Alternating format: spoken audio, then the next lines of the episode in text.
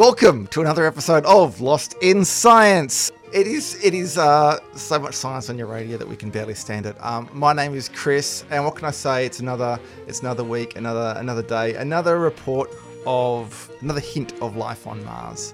Uh, not actually life on Mars, just hints that there could be or could have been life on Mars. Are we excited? I was quite excited when I heard that news. Yeah? I mean, you know, we've been talking about water on Mars, water on Mars, water on Mars, water on Mars, water Yeah. on Mars. And now Boring. there's something else. Yeah, yeah, and it's um organic molecules. That's very exciting. Yeah, not as exciting as it sounds. Oh, I suppose. come on. Spoiler alert. No, I mean it's not spoiled it because I mean let's be honest here. Organic molecules mean something like they're a chemistry thing. They mean it's a molecule containing carbon, basically. Yeah, doesn't and it, does, it doesn't it doesn't mean is- it's from an exciting. organic. But I think people hear organic molecules and they think, oh, you know, it's like pesticide-free produce from down at the local organic store, and it's not necessarily that. Mars is completely organic at this stage, Yeah, yeah. but also completely populated by robots. yes. but no, look, it, it is exciting. It is exciting, and we'll talk about what it means and what it is, and yeah, and is there life on Mars? Well, we'll keep asking that same perennial question. Claire, what have you got for us? Well, I have two special guests in the studio talking to us um, today. Pauline and Jack from Campfires and Science, um, which is a citizen science project where you get all the people you can who enjoy camping and um, hearing about science um, and take them into the bush, light a campfire, and have a good old yarn about science while also doing some science. Um, and the greatest thing is that so they've they've, they've done these um, these campfires and science uh, programs projects all around Victoria, and um, they've seen all sorts of amazing things. They've seen leadbeater's possums and um. Is that am I saying that correctly? Close enough. Yeah. Um, and but also had talks from different scientists. Um, and it, anyway, they they've got a crowdfunding campaign at the moment, um, and the Victorian government is matching every dollar that they crowdfund. So we're going to talk a little bit about the crowdfunding campaign and a bit about how people can become involved. Very nice. Uh, most campfire science I've been involved in has been, will this thing burn? Uh, nice to hear some people doing something a bit different. On with the show.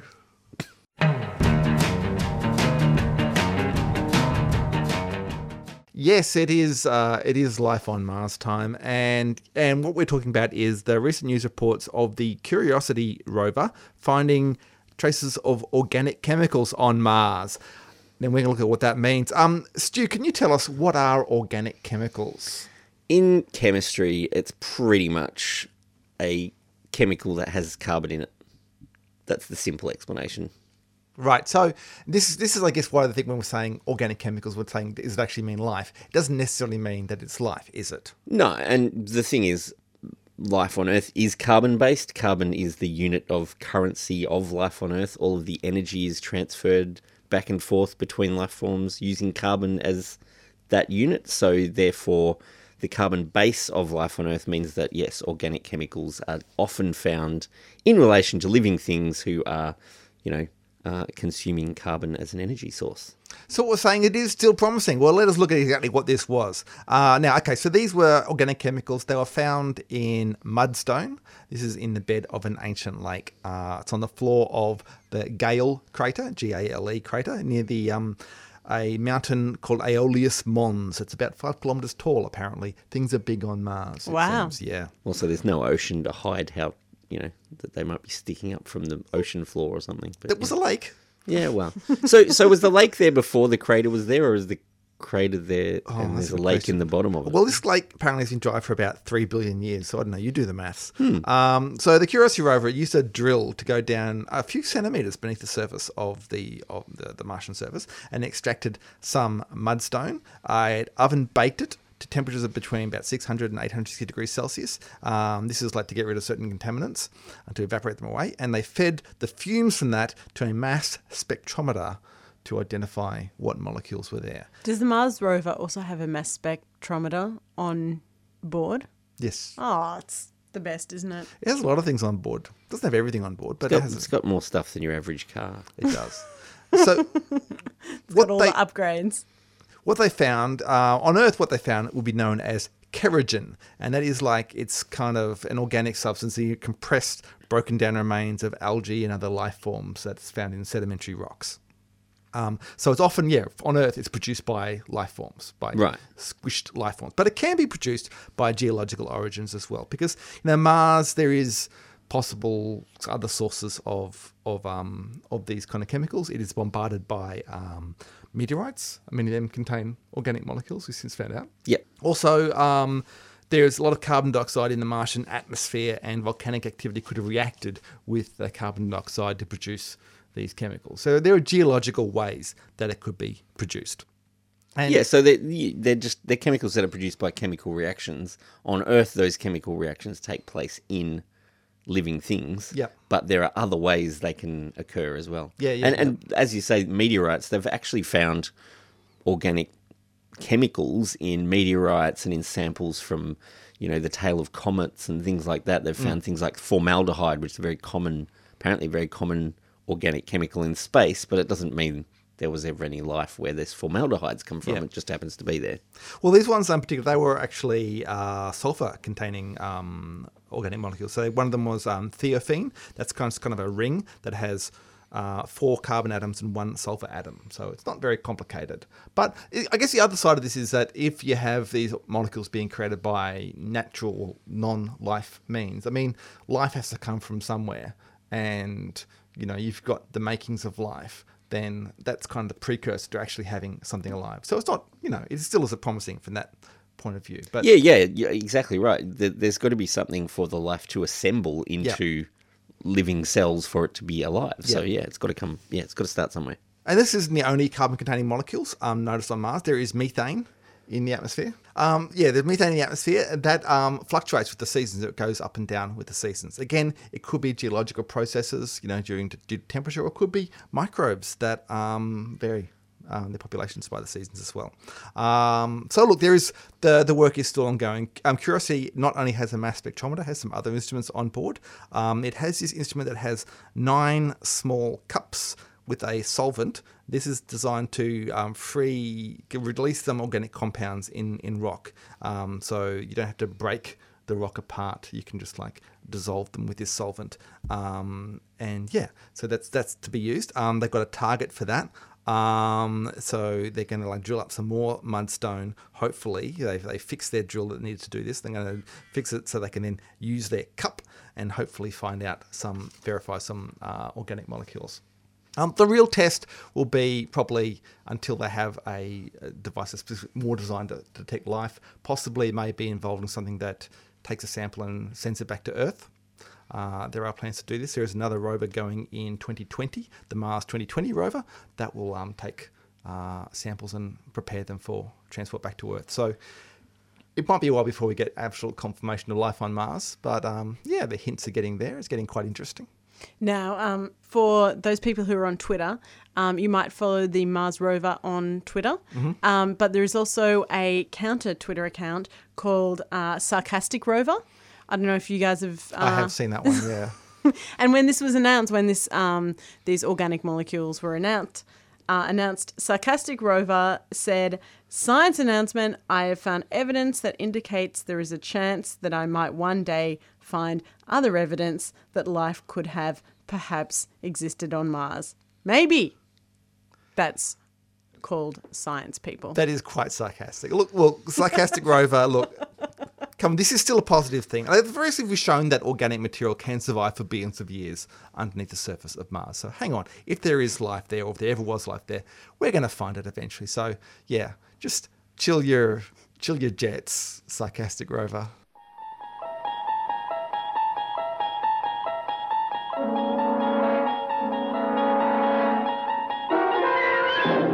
Traveling through another dimension. A dimension not only of sight and sound, but of mind. A journey into a wondrous land whose boundaries are that of imagination. That's the signpost up ahead. Your next stop. Lost in Science.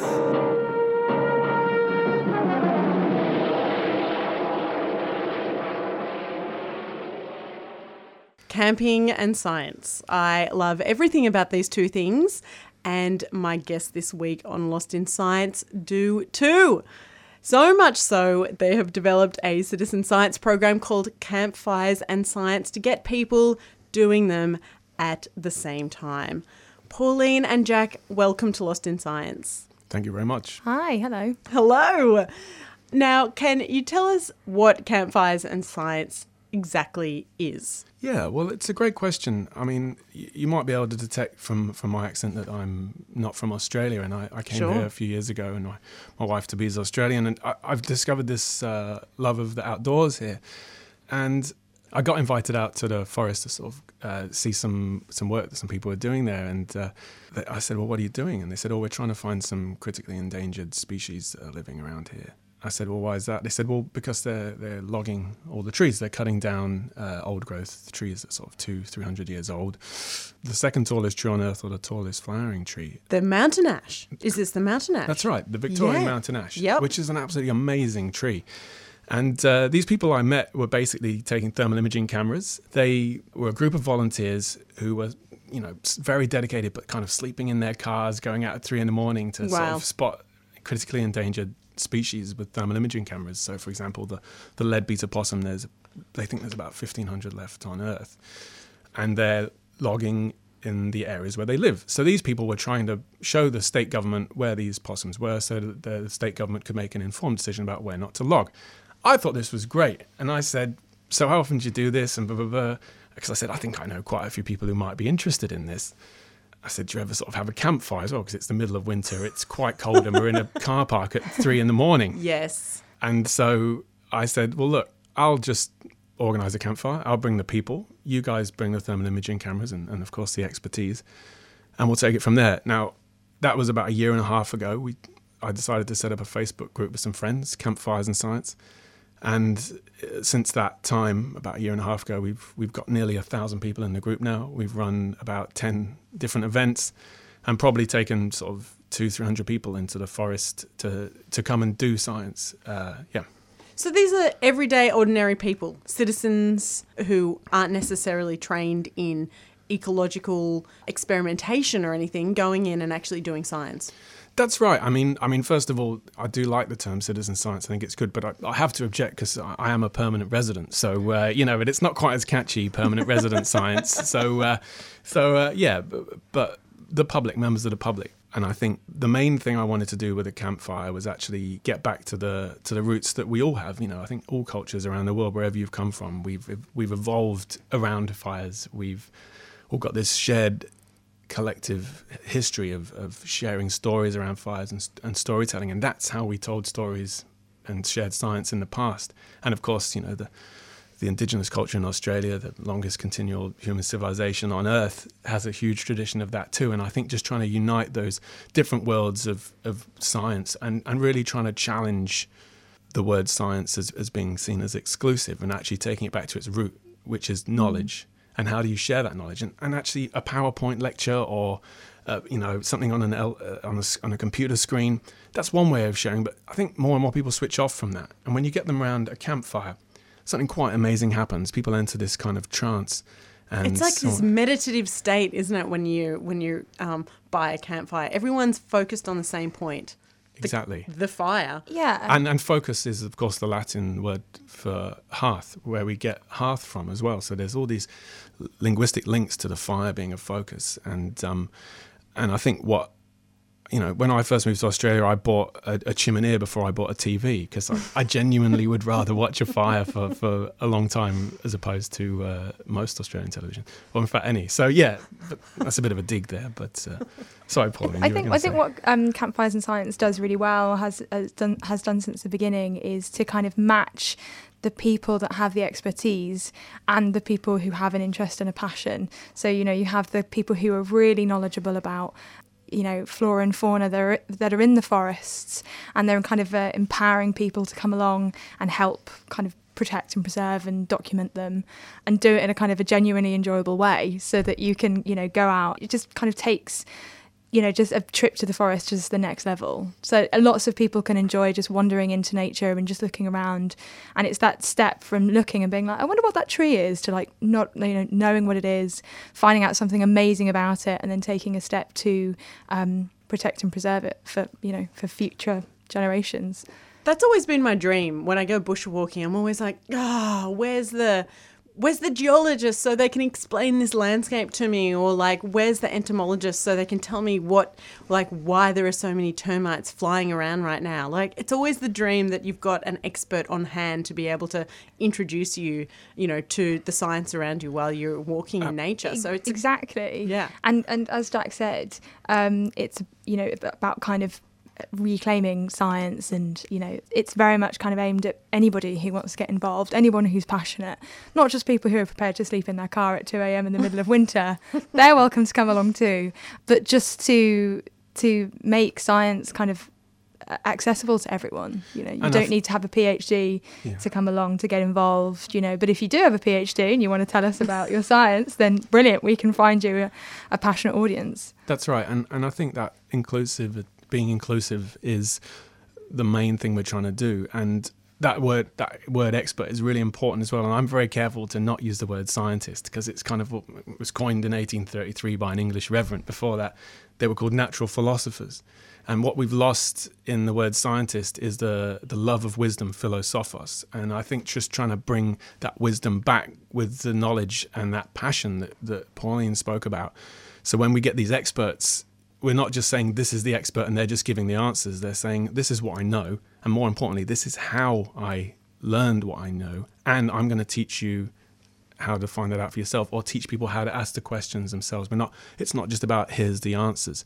We're teaching the scientific method, how to ask a question, because that's all you can teach people. So, doing that around a campfire and bringing in all the different, you know, and it's not just ecological or environmental. We had someone from CSIRO talking about X-ray crystallography the other week, which was great. And uh, you know, she turned out to be a passionate data visualization expert, and subsequently took all this public domain data and mapped it in really useful ways no one had ever done before. So it's it's making all the, these connections. But we are very aware that what we're doing is out in the forest a two hour drive out and isn't as inclusive as it could be for some people. So, what we're hoping to do is develop more metropolitan events. So, there's parts of Melbourne where you can have a campfire that you can get to on public transport. So, we're hoping to run events like that. But we've sort of reached the point where there's only so much we can do on a, on a volunteer basis. So, we've uh, had a bit of help from the Victorian state government to run a crowdfunding campaign. And through that, they're matching any donations that we get. And so, what we hope to use with that money is to make these events more inclusive. So, you know, working with schools, local communities, people of all ages, and saying, what is it you want to research? What are your local research priorities? And how can we empower you to do that? And uh, I can give some examples of that. please Well, a really exciting project we're, we're planning at the moment is one where we're looking at environmental DNA. So, for anyone who doesn't know what environmental DNA is, uh, it's the, the DNA that we kind of all shed. So, if, if you went for a swim in a swimming pool and then you took a, cu- a cup of water out of that, you could sort of say, "Oh, there's been there's been a Jack in here, but there hasn't been a Pauline or a Claire." You know, uh, you will shed skin cells, etc. And so, what we can now do, and I say we uh, in the sense of uh, humanity, because I can't do it, but I know people who can. And the basic method is you can take a syringe of water from from any sort of river system, put it through a filter. They can put it into a, a sequencer, and they can see which species are living there. So they Melbourne Water, for example, have been doing this with platypus uh, for a number of years and have lots of really good data on that. But of course, this isn't cheap or free. We're hoping to actually train members of the public to do this environmental DNA sampling, and uh, but not only that, to choose which species they want to look for, and all the data we generate will be shared in the public domain. It will be public access data, so that anyone can also get involved in analyzing and interpreting it. So just trying to involve people in every stage of that research cycle. You are listening to Lost in Science, and our guests today are Jack and Pauline from the Citizen Science Program, Campfires and Science. Um, now, I hear people all over the country asking, How can I get involved in this? I like camping, I like science, I like collecting environmental DNA, so long as it's not my own in a swimming pool. That was probably a fairly creepy example that I gave. I might, um, I might rephrase that as if if a platypus has just had a swim in a river, uh, it's So probably a that- slightly safer example. That's but- a lot more quaint. But um, yeah, how, how can people get involved in this, Jack? Great question. Well, if you're listening to this and thinking, well, you know, this is the kind of thing I'd like to get involved in, basically any, uh, please reach out. We need support in every area. We are running events regularly. So if you want to come around the campfire, join in. Or if you want to speak around the campfire, get in touch. And I'll list all the ways you can get in touch at the end. if you want to help us run our crowdfunding campaign, we, we really need some volunteers to help with that. You know, even if it's just sharing, but also helping us um, refine our messaging. And if you want to get more involved in the projects we're actually doing, we are involving people in designing and choosing what areas we should research as well. So, do you have a species you think we should be looking for in our environmental DNA survey? Well, then get involved. And we're using a, a not for profit open source discussion platform called Loomio to sort of crowdsource ideas and collectively make decisions. So, you can get involved with that.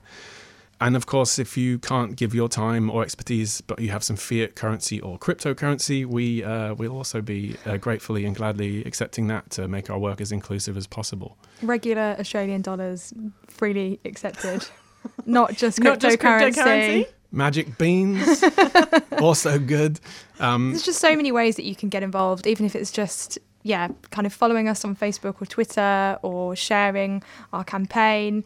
Donations are definitely welcome, um, but also suggestions for where we can do our research or, or just coming along and seeing uh, what a Campfires in Science event looks like for yourself. So, for anyone who might have their phone out at the moment who might be wanting to follow you, that would be Campfires and Science on, yep, on Facebook, So you can put and- Campfire and Science into Facebook and Twitter. Uh, the website we have is scienceforall.world. So yeah, that's the, one of those new domains. Or you can email us at info at scienceforall.world. And uh, we're also on Instagram. And just to say as well, if you're listening outside of Victoria, or in fact anywhere on planet Earth, although we've we've started in Victoria, uh, we're in discussions with the New South Wales government to set up campfires and science there. And the way we want to run this is a sustainable, scalable way so we can actually train people all around the country and eventually the world to run these kind of events. So if you're sat here thinking, I'd love to run this in my neck of the woods, get in touch and we'd love to talk to you about how we can take that onto the next step. What is the best moment that you've had around the campfire talking science? Certainly. I mean, we've had nights where we've gone out and in the same night seen leadbeater opossums, greater gliders, all these amazing animals that are critically endangered. Got back to the campfire, had talks from experts on proteins, X-ray crystallography, but at the same time been 400 meters away from a a planned burn where they've dropped something similar to napalm from helicopters to start fires in areas that have just been logged because that's the cheapest, not the most scientifically valid way of clear felling an area. So we've had sort of very bittersweet moments where we've all been sharing this beautiful knowledge around the campfire, and 400 meters away we've we've had a really different kind of knowledge, which is actually this is what is happening, uh, you know, with permission of of the state government and probably against some scientific evidence. They're burning huge amounts of the forest and destroying soil, bacteria, all the other things there. And we were just sat 400 meters away having our campfire and science event and nearly had to evacuate it. We had to sort of make that call: is is this safe? Is it not? Wow. And and although that doesn't probably sound like a happy memory, what that did for everyone around that campfire, I think, was was bring in a different kind of knowledge that you can't read on Wikipedia, which is the experiential knowledge and that feeling of of witnessing something and being a part of it, and that inspired many people around that campfire to go, "Wow, I didn't even know this was happening," which is, was my initial reaction. And and I think what's been amazing for me is how many people who live in Melbourne who don't even know this is happening, and we've inspired them to learn more about it, to get involved, and actually do something. That was a that was a, a turning point for me that night. I think we, you know, um, yes, as you may have heard from our accents, Jack and I are not from here, so we have the kind of perspective of arriving here and seeing this incredible natural world just a couple of hours outside of uh, Melbourne, and with other people in the organisation, we have you know who who are like born. Melburnians, when we have these events, it's just this a great moment to kind of share knowledge, as Jack said, and just go and have that special moment around the campfire and just be with people who are really like you and really curious about science and the natural world and you'll definitely kind of come along and, and learn something fantastic. I also just wanted to thank the Royal Society of Victoria for their support. They read a blog that I wrote and they reached out to me and said, What you're doing is fantastic. How can we support? So we are now under the auspices of the Royal Society of Victoria, which gives us things like public liability insurance and, and means that we can start fundraising. And that kind of practical support offered by the Royal Society of Victoria has been absolutely invaluable. It's turned us from a Facebook group of dedicated volunteers into an organisation that can start to have a, a real long term impact. Well, thank you both so much for coming on Lost in Science today. And um, just a bit more information about the crowdfunding campaign that you are going to be running soon. That's right. So we're aiming to launch it on the 19th of July. So before that, we're going to need some help from people who can get ready to share uh, all the posts. And then when we are ready to share it, uh, it'll be going live, and you can go to scienceforall.world for more information or check out our Facebook, Twitter, and Instagram accounts. And I should say, any dollar you raise um, or any dollar you donate will be matched by the Victorian state government as well, which is fantastic. So um, it really is a, a great investment. Pauline, Jack from Campfires in Science and Science for All. Thank you so much for coming on Lost in Science today. And anyone who wants to get involved, check out Twitter or Facebook and search Campfires in Science. Thanks again. Thanks very much, Claire, and hopefully you. we'll see a few of you around the campfire.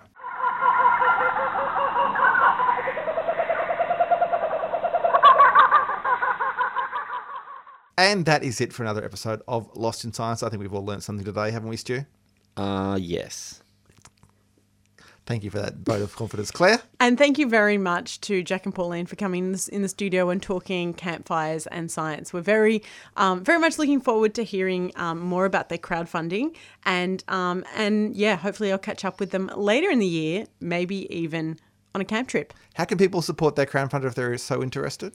Um, so it's it's uh, opening up on the nineteenth of July, but they can have a look on. Uh, follow them on Facebook at Campfires and Science or on Twitter at Campfires and Science. Nice. Lost in Science, it is recorded at the studios of 3CR in Melbourne. It airs across Australia on the Community Radio Network with the support of the Community Broadcasting Foundation. Please get in touch with us. Please email us. yeah, we are lonely, like like a Martian rover lost in the in the dust, in the yeah, red dust. we're really lonely, like a sarcastic Mars rover. Yeah. Um, please email us and tell us what you think. Um, we are at lostinsci at gmail.com. If email is not your bag, you can uh, find us on Facebook, or you can message us, or you can just like us or follow us. We are Lost in Science on 3CR. Or you can find us on Twitter. We are at Lost in Science 1. That's our handle, I believe they call it. Um, you can find us on your podcast uh, service. If you find us on the iTunes or Apple Podcast Store, please give us a good rating and review because that lists our ranking in search results and makes other people find us, and everyone everyone benefits apart from those people who push down the rankings. Um, or you can just listen to us on the radio, where at the same time every week, Claire, Stu, and Chris get Lost in Science!